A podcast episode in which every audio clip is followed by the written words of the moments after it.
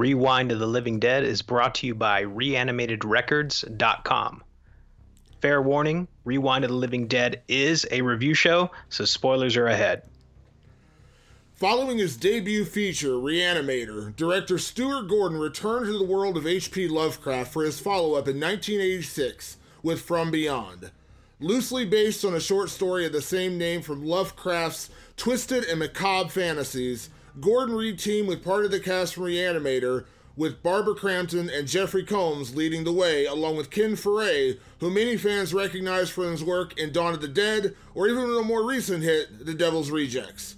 In the latest episode of Rewind of the Living Dead, we turn on the resonator, stimulate our pineal glands, and see what lies from beyond.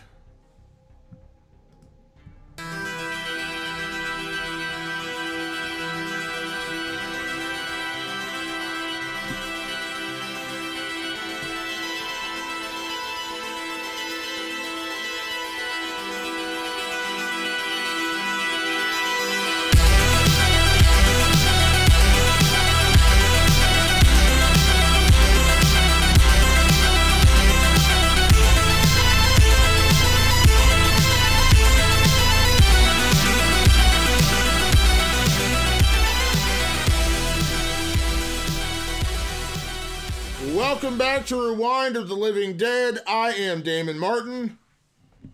I'm Patrick Guerra. And as we said at the top of the show, we are going to be talking about a classic 1986 horror movie this week, From Beyond. And Patrick, we, we teased after doing The Shining and uh, and doing Doctor Sleep that we were not going to do all all time classics. Now, that being said, From Beyond is actually a classic. It is definitely a classic, just of a much different sort. Yeah, and you know what's funny is we were like, oh, we're gonna get into these these sort of funner, more campier uh, '80s films, and it does have its its certain level of camp. But Stuart Gordon is, in his own way, an auteur. We're still dealing with a guy who takes his filmmaking very seriously. It just happens to now be like neon drenched, synthesized, you know 80s slick plastic uh, uh, type movie but but Stuart Gordon still very much takes this serious. Yeah and the thing is uh, so let, let's be uh, clear about this. I feel like I had when I rewatched it I feel like I have seen From Beyond but it had been years and I mean like probably when I was in high school or, or middle school, maybe when I watched this, because there were some elements I was like, oh yeah, I kind of remember that, but not to the point where anything really stood out to me. And this was the first time you'd actually seen it, correct? This was definitely the first time I'd seen it. Well, I was sat through it and I was completely riveted because nothing was familiar to me. It was all new. And I was just like, holy shit, this, holy shit, that. it's uh it's it's definitely a uh, an interesting movie to say the least and this is his follow-up from reanimator which is of course is an all-time classic i just recently rewatched animator maybe like maybe like two months ago i rewatched it. it was on like showtime or something i hadn't seen it in several years and i rewatched it and i laughed and it was you know still just as great as it had ever been and very much you know evil dead you know very campy very you know meant to be funny but also you know horrific and also you know these kind of like you know real graphics and and and and and the effects were done very very well in that movie for what it was uh, and then going in, I don't know why I never really followed up to see From Beyond because I've seen a lot of uh, Stuart Gordon's other movies, but for some reason I just didn't remember seeing From Beyond. But when I actually watched it, I, again, I felt like there were elements of the movie that I remember seeing, like the the flying eels. Like I remember when that came on, I was like, okay, I remember that. I feel like I remember watching that when I was okay. a kid. Uh, but yeah, it's uh, it's an interesting movie, and and it definitely it's an '80s horror movie. Like I don't know a better way to say it. Yeah. It definitely fits into that '80s genre of horror movie. Yeah, absolutely. I, I mean, right from the jump, like I'm I'm hearing like kind of classic 80s score and then like the synth stuff would kind of creep in and then that mixed lighting cinematography like you know heavy magenta on one side and and and green on the other you know it was just it top to bottom you could not mistake this for anything other than a 1980s horror film and that that was that was so much fun just to sit and watch that not that I wasn't having fun watching the other stuff that we've been uh, reviewing, but this I was like, oh yeah, this is the '80s I'm thinking about, and it was also fresh and new for me, and so it was it was great to just get immersed in it. Yeah, it's a it's a really fun movie. In terms of plot, you know, just in terms of like kind of setting the stage for what this movie is about. Uh, basically, it's about a mad scientist, more or less. I, you know, I don't know a better way to say it. He's yeah. basically a, a mad scientist building a machine that you know, uh, stimulates the pineal gland. And a lot of the movie, you know, circulates around, you know, the, the, circulation and the true nature of the pineal gland and what it, you know, what it generates and, and kind of like this alternate universe that you can tap into uh, by tapping into your pineal gland. And so this doctor is kind of obsessed with this. Dr. Edward Pretorius is his name, and his assistant or co-doctor, uh, you know, Crawford is, you know, kind of like the guy who, you know, puts in the new program and figures it out, and he kind of travels quote unquote from beyond uh, and and then it works but it obviously freaks him out and scares him and when he gets the doctor the doctor is so emphatic about turning on the machine again experiencing it for himself and that's when everything kind of goes haywire. And there's a little touch of like you can see in this movie and correct me if i'm wrong like you can see how this movie influenced other movies like that scene uh, coming when Crawford, you know, is is captured and he goes into the insane asylum, and that's when you first meet Barbara Crampton's character. I kind of get a little bit of that John Carpenter in In the Mouth of Madness when his guy goes mad. You just kind of get this feeling of like he's he's not crazy. We're just not seeing what he's seeing, like that kind of thing. Absolutely. I mean, I really like that actually that aspect of the movie really rings true to a lot of 80s thrillers and horror movies that I would watch where it's like no you guys don't understand like I've seen something and no one around you believes you because you just sound insane uh, and then that enters Barbara Crampton's character, uh, Dr. McMichaels, who clearly, like, very conveniently, has an her own obsession with with the the pineal gland and the idea of uh, places from beyond, and and so she wants to take him in and dive deeper into this. And, we should mention too that when they turn the machine back on, uh, Dr. Pretorius gets gets consumed by what's from beyond and becomes something else, and that's kind of that he becomes kind of the main villain of the movie. Yeah, and turning on or turning off the machine kind of you know creates this alternate universe where you can see these things because that's one of the underlying currents of the of the start of the movie is as as Crawford explains is that you know you they're all around us you just can't see them. Right. uh, until you turn on the resonator and then you can actually see these creatures all around us and that's when it kind of gives them uh, form to life in our universe or however you want to say it. Uh, and then at that point it kind of becomes a a race to find out what this machine does and, and why it's doing what it's doing. And then it ultimately affects the characters in a way where they kind of get addicted to it and it kind of changes them and morphs them in different ways. And uh, for lack of a better word, turns them horny for a minute, and then like, and then like I mean, like I said, it, it it is very I don't know a better way to say it. It is very Lovecraftian. Like it is definitely a love. Like you can tell the influence. Obviously, it's based on a Lovecraft story, but like you can see the influence of H.P. Lovecraft throughout this movie. Yeah, and and also, I mean, like it it could it perfectly encapsulates like '80s horror, like people are unnecessarily horny. it's like, okay, well, that didn't really need to be the case, but it's the case. It's like it's one of the linchpins of this of this story is that it the, stimulating the pineal gland makes you.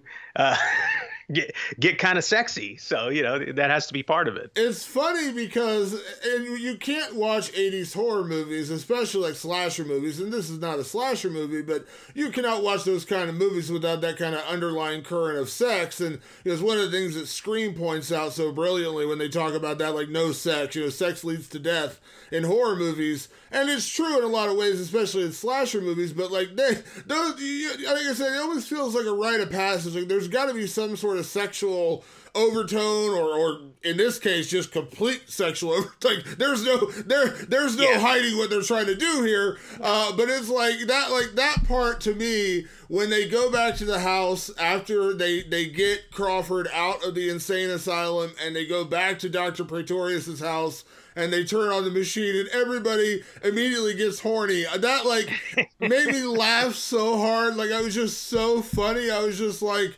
what is going on here? Like it was just so bizarre. like I was just like, of course they get horny. Of course that's what this machine does to them. Absolutely, yeah. I mean, this this movie ticks off all the boxes. You get the the crazy lighting, the synth, the gore, the horniness. It's all there. It's, you know it's it's like literally just it's all wrapped into one. But i mean stuart gordon really does take it seriously. Like even that idea of like oh you know you can tap into the pineal gland and see a world that exists around you that you couldn't normally see. Like that's some real shit. Like there's there's people out there that like do ayahuasca and and dmt and they'll tell you that too. They'll go oh man dude i smoked dmt and i sat on my balcony and i looked out and i saw the city that lays over our our city and it's like this futuristic place with flying cars and and these beings and you're like holy shit like there, there's some root to all of it. Like again stuart gordon takes it seriously. Like there's there's research behind it. I, I found out that stuart uh, insisted on things being medically accurate as best they could be. You know, obviously it's part science fiction, but he he really wanted to get the science part as as uh, as accurate as he possibly could even though the movie just kind of goes off in some weird directions at times. Yeah, and see, I got to be honest here in terms of like the movies I enjoy, the stories I enjoy, and I actually, weirdly enough. Uh, on HBO right now, there's a show called Lovecraft Country, which is amazing. One of my favorite shows on TV. Love so well show. done. But I'll be honest, I'm not a big Lovecraft guy, and that goes beyond the fact that he was a giant racist. But I'm talking about like his actual yes. literary work. I was never a you know Cthulhu guy. I was never a big Lovecraft guy. Like there are movies that tap into a bit of that Lovecraft element, you know, that tap into that, like like in the Mouth of Madness. That's a very Lovecraft. Inspired movie from John Carpenter, and I love that movie. And I'm sure at some point we'll break down In the Mouth of Madness, one of my all-time favorite John Carpenter movies. Um, I like those elements at times, uh, you know, when they kind of get into that, you know, that, that creeping, you know, monster kind of thing. But in general, I'm not a Lovecraft fan. I've read a couple, or I'll say I've tried to read a couple of his books, and I just, I don't know, I just didn't really get into it. And so that's not my typical brand of horror. Like when I think of horror, like I, the, the, the, the you know, the creatures and all the weird names and everything, I just, it doesn't really do it for me except in small doses. Like like Lovecraft Country is is not you know it is, but it's not. It is you know it is based on Lovecraftian type stories, but it is not you know smacking you over the head with Cthulhu for nine episodes. Right. Or I don't think I would be into it nearly as much as I am. And this movie definitely has more of that Lovecraft tone, but I still enjoyed it, even though I will say that typically doesn't do much for me. Yeah, I can't. I'm right there with you. I can't say that I've really watched or read rather uh, much Lovecraft. Maybe a, like a short story here or there. I was actually an Edgar Allan Poe guy, uh, and I would buy it in the original prose. So it took like 20 weeks to read like one chapter. Um, but yeah, yeah, I mean, uh, it's a mood, it's a style, and and Stuart Gordon really embraces it. Yeah, and I, you know, the practical effects, and you know, obviously in '86 they weren't doing CGI or anything like that, and and you know there were some pretty cheesy effects in this movie, and we'll get into yes. that a little bit later with some of the gore. But I will say a lot of the practical effects were really well done. I mean, for a, a low budget overall low budget horror movie, like they actually did some real, like just like Reanimator, like there were some really solid mm-hmm. effects in this movie, yes. when you're looking at it, you're not thinking, "Wow, this was a you know a low budget horror movie." Like there's some really cool effects in this movie. Yeah, you can see. I mean, it's this is a really self-contained story. Like it kind of only exists at that hospital and at this house, a couple of random little locations here and there.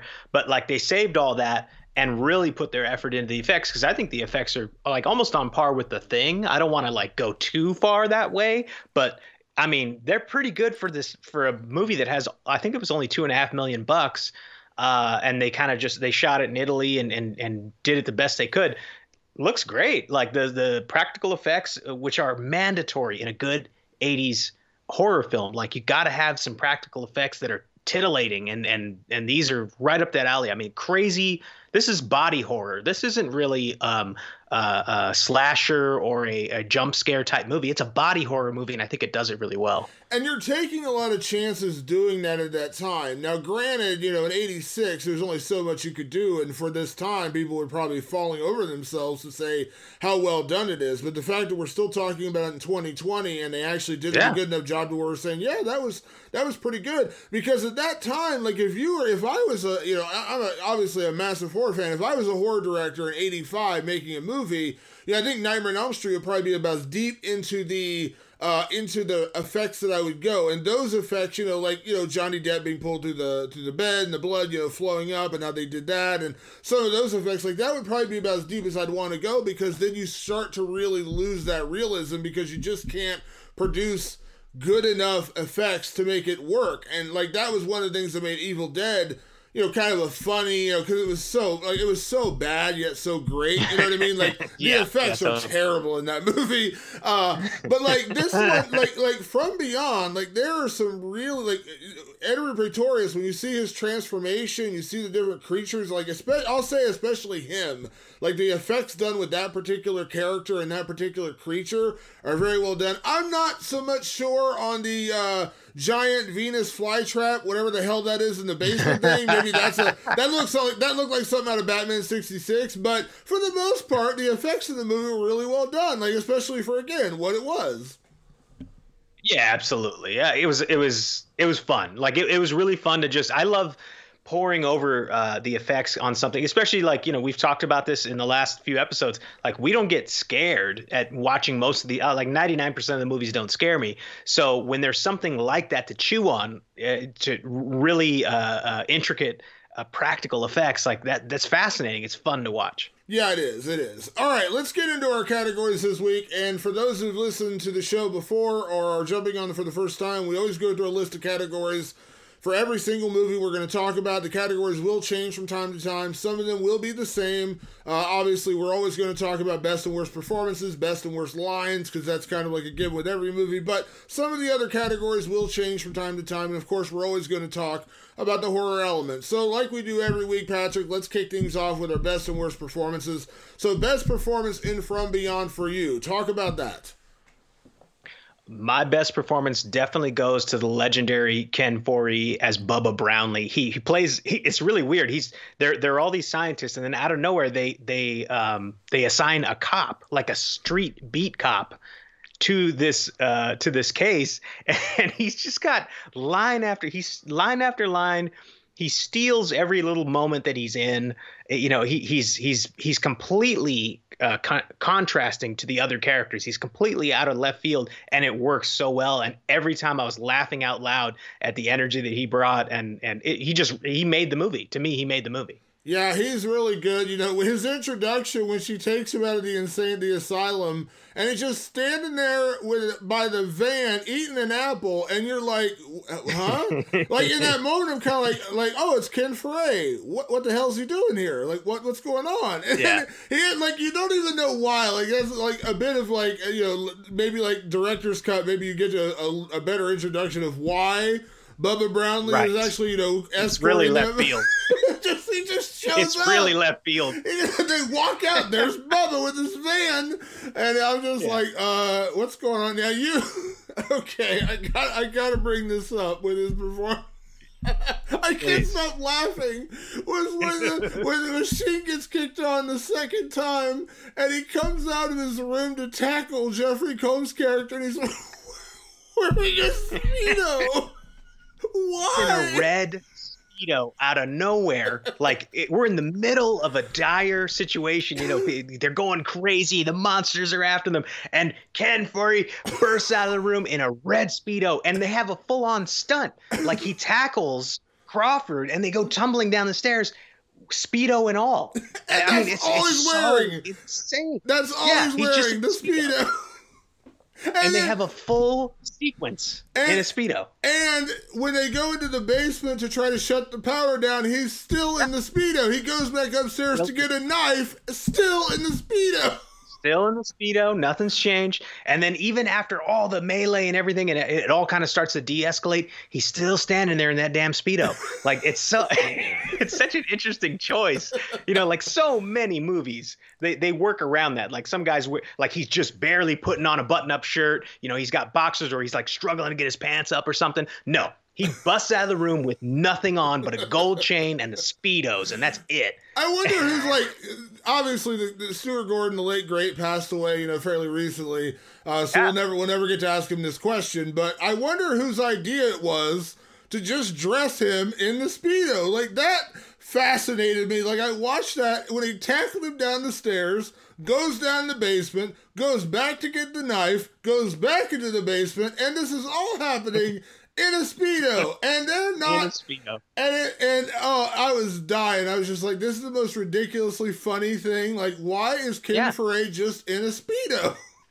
Yeah, and they're playing it straight. There's no, they never like, they never even like stop to acknowledge that it's totally normal. And you know why? Probably why? Because it's it's totally 80s, right? So in the 80s, hey, some guys wear a speedo to bed. But I love that they didn't try even remotely to like get pants on him or anything. like, nope, you're gonna do the stunt where you're rolling down the stairs in the speedo. And they didn't address it either on the other side. Like anyone be like, dude, you want to put on some pants? Because like if you get into like yeah. the mod, like modern more modern horror movies, they'll be like, dude, you want to put on some pants? Nothing. Yeah, no reaction. No. He's just in a speedo, no reaction whatsoever. what about you? What what was your best performance? Uh, listen, I'm a little biased here. You know, I, I love Ken Foree. I actually met Ken Foree several years ago at the Zombie Museum in uh, in uh, in Pittsburgh where they filmed uh, Dawn of the Dead. So I got a picture with him. Great guy. Nice. Love his performance. But I'm biased here. I love Barbara Crampton. She is like, you know, her and Heather Langenkamp were my two scream queens growing up. I love both of yeah. them.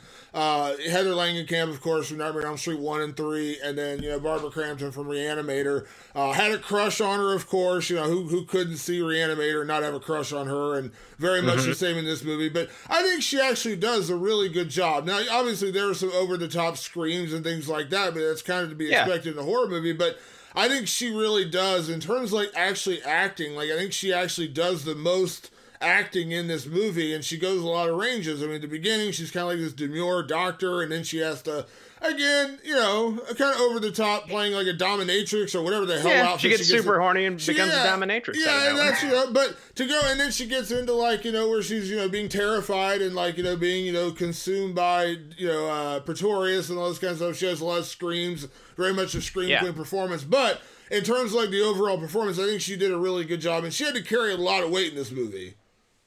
Absolutely. No, I, I was actually really impressed, and it was a it was a note that I had taken down when I was done watching it. Is that really she does she is categorized to me as a scream queen. Like she has great performance, like overall. She just what you're saying. Like she's she's probably the best actual actor in the film. Uh, I could see her slotting into like just a regular thriller or a regular drama with her acting abilities. And then when it came time to put on the screams, she could really do it. And she's not, she's totally not a final girl. Like this is pre final girl, uh, you know, whether it's Stu- Stuart Gordon's choice or it's just his classical uh, uh, um, uh, framework that he likes to put things through. But she was really a scream queen that that was her role. She was not the role of like someone without any agency who's being pushed through the film. Like she's got her plans, she's got her plots. She's she wants to do things. She makes moves that move the story forward in a really uh, great way. She's got tons of agency. I loved it. Yeah, she does a really really good job. And like I said, from top to bottom, from you know, start to finish, I think she really does you know, carry the heavy lifting in terms of the acting in this movie. Obviously, she's you know one of the you know main characters, of course, but there's really only you yes. know four characters for the most part in this movie. Uh, and yeah. she does, you know, again, a lot of the heavy lifting does a very good job. She, you know, she goes from you know, again, playing the doctor early and then, you know, playing the, you know, horny person later and then going from that to playing the terrified girl. And she does a really good job in all three roles. And she does, you know, like, even in the moment when she's in the hospital and they're trying to give her shock therapy, like, she does that very well. Just like the physical yeah. acting, the, the, um, the emotional, you know, like the, the face reaction, you know, you have to kind of show it through your face. You're not really saying anything. I think she did a really good job. And again, I'm biased. I really like Barbara Crampton. I think she's awesome. Uh, she was one of my 80s, you know, crushes as a kid, you know, her and sure. Heather Langenkamp, a certain ad. Like everyone loved Jamie Lee Curtis, and I love Jamie Lee Curtis as much as the next person. Got to meet her a few years ago, Comic Con, completely mm-hmm. freaked out about that. But when Same. I was a kid, when I was in the 80s, you know, it's Heather Langenkamp from Nightmare on Elm Street and Barbara Crampton. Those are the two. But in terms of acting, she actually really does a great job.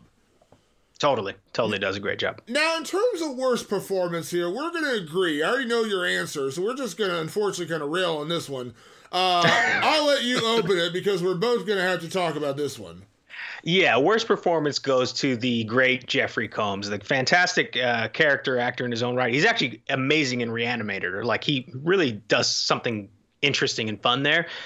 For someone who has to carry like half of this movie, like it was the wrong role for him. It just he I just didn't buy what he was going through, how he was going through it. It really rang pretty rough. Like the whole like it would take you out of the movie, unfortunately.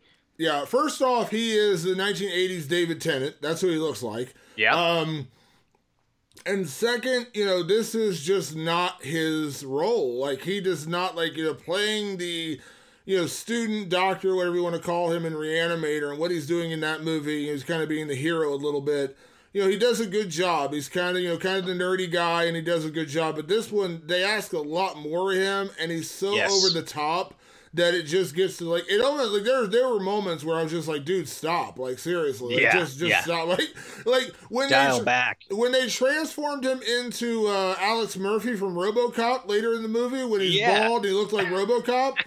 And, and like, and he's eating the brain, and like, it's just Yeah. there's some parts of it where I'm just like, yeah, I don't really need to see more of this guy. Like, there, you know, and then like, yeah, I, I wish I wish I could say there were moments where he really sold it, but like, he always had this look of like he had to, he always had this look of like shock on his face for and I understand if you're going through something horrific you're going to be shocked but like literally he never has any other look on his face besides the I'm shocked look on his face um and his delivery of the lines are just I mean wow like really Yeah. like you're just kind of like it, it, it literally it was like one of those like you know when you see a movie about bad acting and they overact and like you're kind of like that's what it was like that's literally what it was Yeah, that was a tough one. And again, like he, because he had to carry so much of this movie, that's why it sticks out. Because uh, otherwise, uh, you know, there were a few people who could give him a run for his money in their short little scene, but I had to see him through, you know, 60, 70% of the movie is his acting. So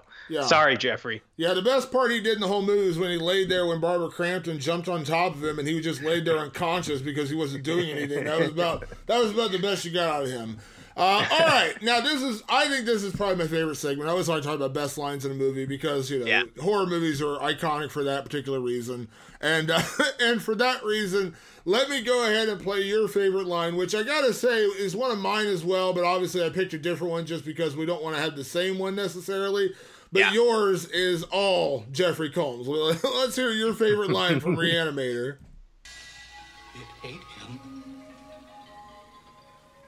Bit off his head. Like a gingerbread man. There's that great Jeffrey Combs acting right there. You can hear him acting right there. Uh, yeah, I mean, everything about that, like, bit his head. And then it's When he And then, shakes like- his, his voice shakes, he's like, he bit off his head. like a gingerbread man. And you're like, what the hell is this? It was so left field. There is a line that is officially like my really favorite line, but this line just like jumps out at you and it's like, oh my God. Like, yeah. were you guys scrambling on set to figure out what to say here and came up with this? And the And then uh, let him act it that way? And the camera work from Stuart Gordon literally zoomed in on his face as he has the shocked look on his face as he says, "Bit off his head." it's so it's so funny and like so over the top and like, wow. What what is your what is your other favorite line? I got to know what your other favorite line is. My favorite line, of course, comes from the best actor in the film, Ken Foray. Uh, he says, um, "Oh shit, where is it? I have it here right now. Where is it? Ah, sorry, I'm looking for the line. Oh, he says." So there, so I have to set just a little bit of context, right? We talked about how everybody gets horny uh, after after the machine gets turned on, and the next day they're all kind of feeling kind of weird, and and also talking about their awkward, you know, sexcapades from the night before. And Ken Foray says, "How about the hard on I got? Is there a statistical correlation for that too?" it's uh, just so uh, good. Yeah, that's a great line. That is so good. Yeah, when he when he actually acknowledges when they all acknowledge their horniness is another you know funny part. But yeah, that's that's definitely yeah. No. gin- the gingerbread man though that is that as far as like lines go, that's one that sticks with you. Like when he said, my girlfriend was watching kind of in the background as I was watching from Beyond the other night, and she. She just cracked up laughing when she heard Yeah. him say "gingerbread man." yeah. All right. So mine, uh, I e- easily could have gone to Ken Foray as well. He definitely did have some great one-liners. Even when he bit, bit the apple and said football, we played football, Oh. we were crazy. Like, Yeah. I don't understand the context Out of of why. left field, makes no sense. Much like his entrance in the movie, you're like, "What? Uh, what's going on Yeah. here?" Uh, but this one, there, I, and also, and, uh, we talked about great performances. I want to give a, a shout out to the guy who played Edward Pretorius because for a guy who's basically stuck in a rubber suit for you know ninety percent of the movie, uh, he actually did a great job as well. uh, in terms of that. He just wasn't in as much, but I thought he did a very good job. So here's my favorite line from uh, from From Beyond. What are you gonna do to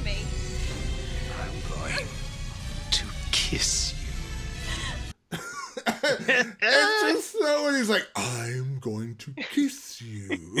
He's from beyond and he's very horny. Yeah, and the other, there was a line right after that too, where he's like, "In another," what did you say? He said like he said something like, "In another world, I would have done something else with you." Oh yeah, yeah, I yeah. Like some, cre- it's like, dude, you're just being super creepy right yeah, now. yeah. Yeah, that's right after he ripped her clothes off and like felt her up. So yeah, Yeah, that- that- yeah. I'm going. creepy. I'm going to kiss you. And you know what though? He he, he did kind of have uh, the the uh, Ted Sorel plays Doctor Pretorius. It really once he was from beyond, once he was this beast, uh, this weird thing. It almost had like kind of a pinhead vibe. Like I kind of dug it. He did. It was weird and, and odd, but I was like, there is some menace to this. I like it. Yeah, there, there is, and you know, it feels like you know, like there are elements of this where you're kind of like you wish they would have explored it more. Because when they opened up the one room and he has this giant like S and M room with like whips and chains, and they find a video of him like whipping a girl and she's naked, and like they don't really ever dig into that. You're kind of like like what? Like why like and I get it like it came back to play later when you know obviously Barbara Crampton's character gets horny and decides to put on the dominatrix outfit and all that. Right. but like you're kind of like I'm kind of intrigued by this Edward Pretorius guy because we don't really learn much more about him but in that moment I'm kind of like this dude's a freak. Like this dude's already Oh, yeah. a freak. He didn't need his pineal gland to be stimulated to get really freaky Yeah, exactly. Yeah, and and I would never endorse a movie without Ken Foree in it. But if you but if you pulled his uh, scenes out of it, you could probably could have expunged on that a little bit more. Yeah, yeah, a little bit. All right. Of course, this is a horror podcast, so we got to talk about our favorite scare and also the worst scare of the movie. So, Patrick, what was your what was your best scare of the movie? So I kind of switched it up this time because it's, again, I don't think this is necessarily a scary movie. It's a body horror movie. So I kind of I kind of graded it on that. And to me, my my best uh, body horror moment was when the flies swarm them. The effect itself is pretty bad. It doesn't really look like flies, but there there's such an amount of them and a cluster of them. It uh, it triggers that uh, that trypophobia response, the fear of clusters and stuff. Like it really has that kind of ugh, like this. It, get it off me. Like it's really a skin crawl moment. Yeah, I would say that's actually my favorite as well. I'm not like a I'm not one of those people that's like scared of bugs. I'm really not, but like the idea of like millions of them crawling Yeah. on me just Yeah. doesn't, you know, doesn't appeal to me. And in that moment, although, you know, they attack uh Crawford and Dr. McMichael, but they don't attack Ken Foree right away. And then they eventually attack Kay. It was kind of weird. But like yeah, it's that a very weird way. Yeah, that that I don't know. They just ran out of money for extra flies or what happened, but like that is definitely that's my favorite as well. And and I know we're I'm gonna kind of double up when we talk about another subject later. But my favorite scare was Ken Foree getting attacked by the flies and them just literally like cannibalizing him right then Yeah. and there. Like that was that was creepy and like again not really scary. I wasn't like, but I again this as you said it's body horror. It's, it's a gore movie. It's kind of like. You're kind of like ooh, you're kind of grossed out, and that's Oh, that's that's what that did. Like that was my favorite, kind of like the continuation of that fly scene when they actually attacked Ken Foree's character. That was my favorite scare because in that moment, uh, I was kind of like, ugh, and like the way they did it, I was like, damn, that was that was creepy. Like that was definitely scary. They did a good job with that. Yeah, it makes you like itch. You know, you're just like sitting there, kind of like, ugh, like man, I want to take a bath. Yeah, yeah, exactly. Now, worst scare. Uh, there was there are there are a lot of as we complimented. There were a lot of good effects in this movie, especially Yes. considering it was a 1986 movie. There were some that were not so scary either. Uh, what was your worst scare of this movie? Uh, my worst scare was the, and, it, and it's like a, a continuing scare from the beginning and through the film is the these flying death eels. Uh, they they just, you know, they did not look realistic. And at one point, you even get to see you you even see the strings. You know, as they com- the composite didn't kind of work perfectly, and so you even see the strings going. It just it's cheesy, and I love the cheesiness of it. But on the scare scale, and for it intending to be something scary, it did not work for me at all. Yeah, for me, the worst scare was the weird penis coming out of Jeffrey Combs's head. Uh, again and again, like I know they meant for that to be kind of like a creepy, like third eye, because that's what they talked Yeah. about the pineal gland being a third eye, the, the sixth sense. Uh, didn't work for me. wasn't scary, wasn't creepy. It was just weird. Uh, and it didn't like I like all literally. I mean, I, I don't, I'm not trying to be perverted about it. But literally looked like a dick coming out of his head. Like I was just like, it Yeah. was like what what like a worm. It's Like, a- what it was is this? awkward. Yeah, it was, and it kept was awkward. happening. Like it kept popping out. It was like, dude, like once he turned into RoboCop, it, it kept coming out of his head, and I was just like, this is not like, I, I'm not scared. I don't really. I, again, I feel like they were trying to give Jeffrey Combs' character more to do. And it felt like we could have had a lot less of him, you know. like there's like Yeah. the eating they the, did the no eating the brain with scene, like the eating the brain scene in the hospital, like when the doctor walks in on him. I'm just like, I understand what they were doing. They were talking about him kind of going in and out of this like from beyond character when he kind of flips into you know Crawford and then goes back into the you know the from beyond person or whatever. I get what they're trying to do with that, but they did it do it once, it's effective. But then you do it then you do it when he's outside with the guy on the gurney. You do it again, like they did like eight times to get the point across. Yeah, and the makeup was was doing him no favors. It was not it was not the best makeup in an otherwise pretty pretty awesome uh, practical effects movie. That's that's the low point. Yeah. Now again, this is actually one of a newer category for us. We we haven't talked about in every single episode, but best gore. Uh, because again, this is a movie that really is set around gore. I mean, again, it's not a movie that you're going to be jump scared or you know ghost scared or those kind of movies. So for for best gore, what do you got for this one? Uh, one of the the first scenes with Doctor Pretorius from from beyond, like he's he's still sort of a man, but he's got these growths and weird things, and then out of nowhere, his head sort of transforms and has these weird uh, spindly tentacles. It's very very much like the Thing. It kind of reminded me of the Thing, and uh, and and just had a kind of really disturbing and weird look to it. So to me, that was that was my favorite gore. Uh, Yeah. out, out of a lot of choices, there were plenty of choices. Yeah, I'm gonna go back to my favorite scare for this favorite gore, which is Ken Foree after he gets eaten by the flies. I was like really Yeah. impressed by how well they did that. His legs were all chewed up. He had been, you know, pretty much devoured by these flies. Yeah. And Ken Foree is a big dude. Now, obviously, it's not Ken Foree laying there on the ground, but they did a really good job of like kind of just, you know, literally, you know, getting across the point that these these flies had eaten him alive.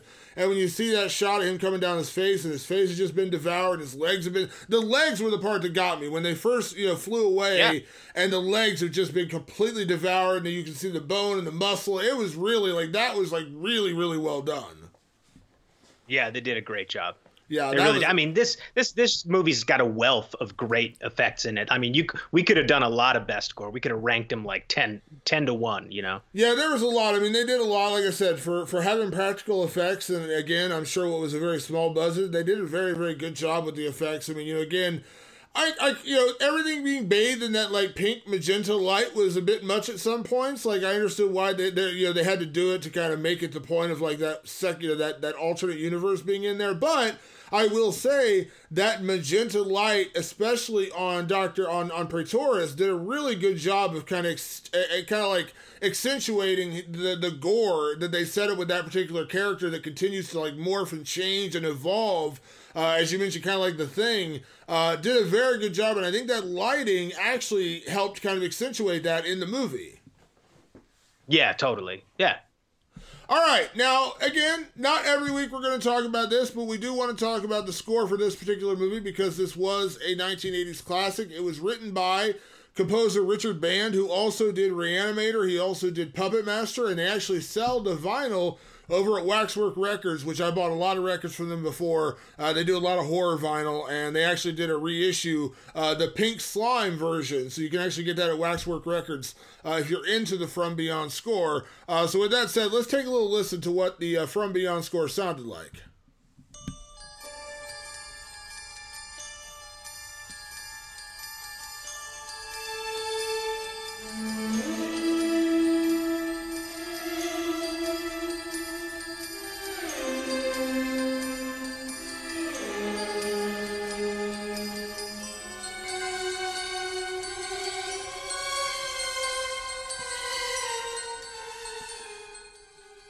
Say, overall, I, I, really enjoyed the score. I mean, it didn't it didn't stick out to me the way that you know some horror movies do, like a Halloween, like a John Carpenter movie, but it did a good enough job with the kind of xylophone in the background, and it wasn't. I mean, there was obviously Yeah. synth parts to it, but they didn't over they didn't overdo it. Like it didn't it didn't uh it didn't it didn't make the movie that much better like i wasn't like blown away to the point where i was like oh my god this is the greatest score ever but it also didn't take away from the scenes which a bad score can do Yes, definitely. And you picked a, actually a perfect clip because I think it kind of accentuates uh, all the elements of the score. Like sometimes it was like classical, just like film score. Some it didn't always have to feel like a horror movie. Sometimes it had just a standard kind of sweeping and majestic element to it. Uh, but then you get like things like the the classic '80s xylophone is always part of uh, horror films. A lot of great uh, creepy strings, like the the the whole cr- uh, creepy string thing is it it goes throughout almost all horror films, and uh, they got plenty of good strings in this in this film as well. Yeah, anytime you can make a horror a horror score and they sell it on vinyl years later, you did something right because they must have stuck out yeah. enough to where people would want to buy it, and that and that's just the honest truth. And like I said, I think it did a, I think it did a good enough job accentuating the moments. The opening is good, you know. Like I said, the, the, there's a couple of scenes where the score kind of stands out. You kind of recognize it. Uh, and it is recognizable enough that you remember it. Like I said, when I heard the clip that I just played, I was like, oh yeah, that kind of stuck out to me. So that is pretty much what you want a score to do. Not every score is going to be the Halloween theme, and we all understand that, but. Uh, you know, you do in certain situations when you do have a good score, kind of like what we talked about with The Shining. You know, kind of a one-note score in a lot of ways for what you remember, but it is memorable. Totally. All right, so this is our favorite category. Of course, the category we always like to close out on, which is Is this movie scary today? Now, From Beyond is 1986, obviously several years old at this point. Uh, the effects are a lot different. Movies that may have scared the crap out of us when we were kids or teenagers probably wouldn't scare the crap out of us now. And to be clear, Patrick and myself are both horror movie fanatics, so it takes an awful lot to scare us but we, we kind of yeah. take a bigger overview when we talk about this category because we're not talking specifically just for us. We're talking also for you guys that are listening who maybe want to check out From Beyond or or have watched From Beyond and maybe you're either agreeing or disagreeing with us. So Patrick, would you find From Beyond scary today? So again, considering contextually, this is a body horror film. And body horror films, do they scare you or do they creep you out? Do they get under your skin? Do they make you itch? Do they make you unsettled because things you're seeing on screen could happen to your body and you don't want that to happen? This is the first in all of our episodes that I can say emphatically that yes, this is effective today. It's not scary because it's not a scary film, it's a body horror film and it's totally effective. And I think even contextually, if you remade this today and you did did not lean on the body horror element. I think if you did it with today's effects and today's uh, filmmaking sensibilities and all of that body horror still in there, this would also be an incredibly effective film. So this is a 100% yes for me. I'm gonna I'm gonna disagree slightly. I think there are elements of it that would still be scary. I think, like I said, we go back to that fly scene. I think that is definitely creepy, and that is you know in that moment, even though the flies, as you said, don't look really great. You know when they devour Ken right. That's pretty creepy. And you know, and and, there's a couple moments with uh, Doctor Pretorius where he definitely kind of you know, has that kind of creepiness to him. But overall I, I disagree on in terms of that, and, and again, maybe it's just me because body horror is not really my thing. I, you know, if I think about body horror that really freaks me out, I think about Creepshow. You know, one of the vignettes in Creepshow with the roaches. Like that's you know that to me. Oh, yeah. Those those are the kind of those are the kind of body you would say body horror, quote unquote body horror. Those are the ones that kind of freak me out. Like you know when you think about uh, Prince of Darkness, you know, bugs, you know, crawling out of that guy's skin, like that kind of mm-hmm. stuff.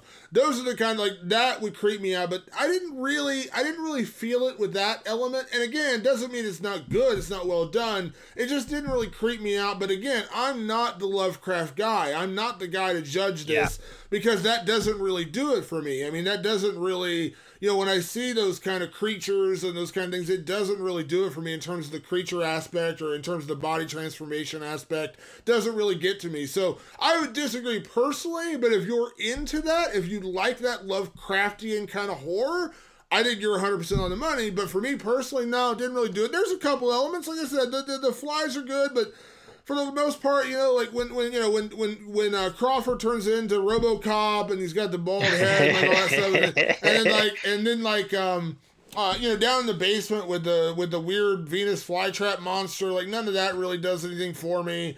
Uh, doesn't you know doesn't scare me. And again, overall, I'm saying I I enjoyed the movie and I would watch it yeah. again, and and I understand the greatness of of a, of kind of a classic horror movie, but um but yeah, I, I, I wouldn't really find it scary. I didn't find it scary when I watched. I you know even like I said, I feel I feel like I did watch this when I was younger, uh, but nothing stood out to me because there are some movies like I remember watching The Gate when I was younger, Yes. and that movie Yeah. freaked me out. You know what I mean? Like when I was a kid. now I haven't watched The Gate in many years, and I'm sure we'll get around to The Gate at some point. I doubt it's going to have the same effect on me now, but back then I remember that movie freaking me out. Uh, you know what I mean? Like that, and and and From Yeah. Beyond didn't stick into my head. The what sticks into my head about From Beyond, I'm dead serious when I think about that movie. Every single time I think about From Beyond, it's the cover of the box. It's that look at Oh, Doctor yeah. Pretorius with the stretched face. That's what Yeah. I remember about From Beyond. Yeah, totally. No, I, I mean it's- it's one of those ones where if you were if you're people of a certain age that used to go to uh, video rental houses and you go to the horror section, that's a VHS cover that you have stuck in your head for sure. Whether you saw the movie or not, you remember the cover. Yeah, absolutely. And as you mentioned, you know, like I said, this is a movie that you feel like you know there is elements that you could see this being a remake in you know 2020 or Yeah. beyond, and they could do something with this. Oh, dude, I, I honestly I, I do this with all the all horror films because I'm I'm really a film fanatic. I'm I'm terribly obsessed. So I think about that with every single one I watch. I go, if this was remade today, could it would it still be an effective idea? And uh, and again, I'm just reiterating what I said. It, it- it's not scary to me. I can turn the lights off and walk around my dark house after watching it. It doesn't freak me out. But the body horror gets under your skin, and I was like, oh man, like a modern version of this. take away a few of the take away the RoboCop makeup. And, and like and and explore some of the elements and really explore the body horror you would have people squirming in their seats and that's the goal and they did it in my opinion Two things. Tell me I'm wrong about the RoboCop thing. Didn't it look like him? I mean, didn't it Oh, really? it's terrible. Okay. It's, it Okay. really does look like RoboCop 100%. You nailed it. And it is and it is like way too much.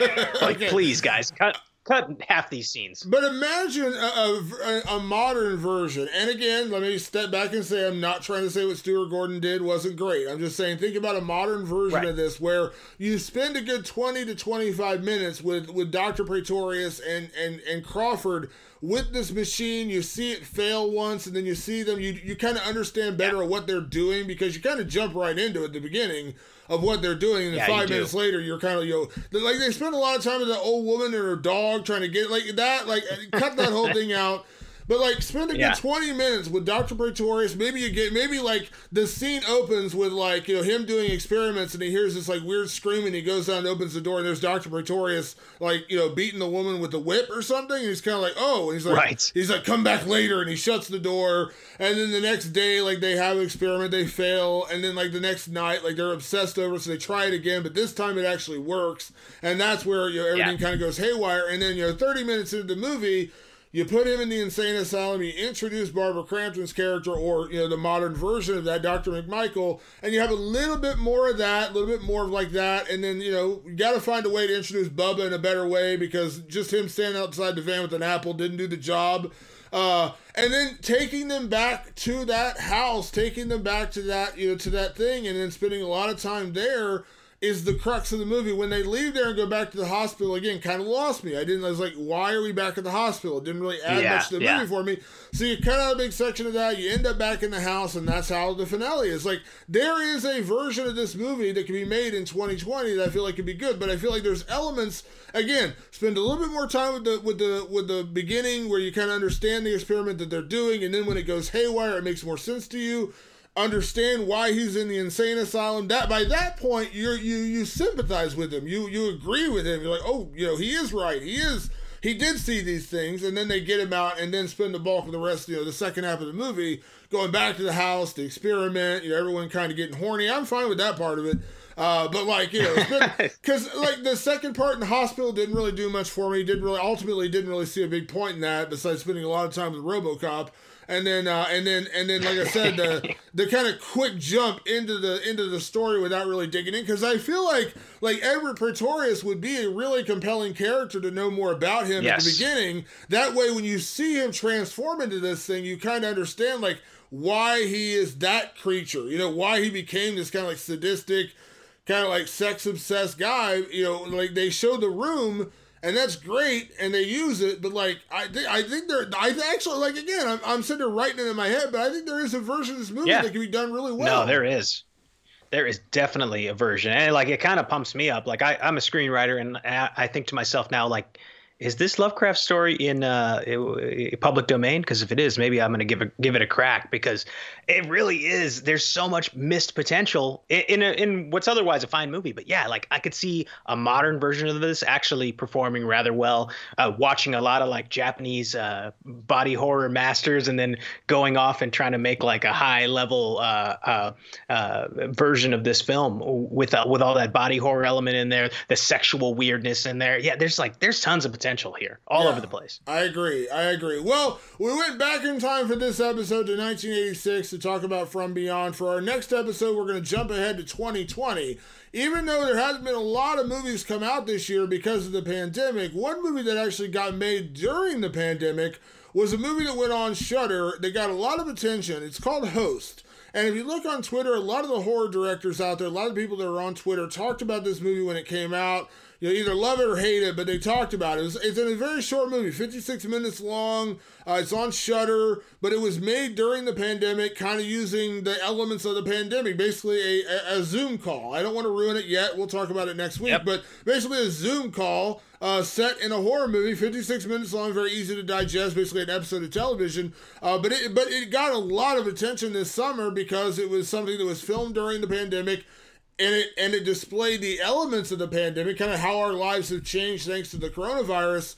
Uh, and again, it, it is something that was actually made right at this time. So uh, that's what we're going to dig into next week.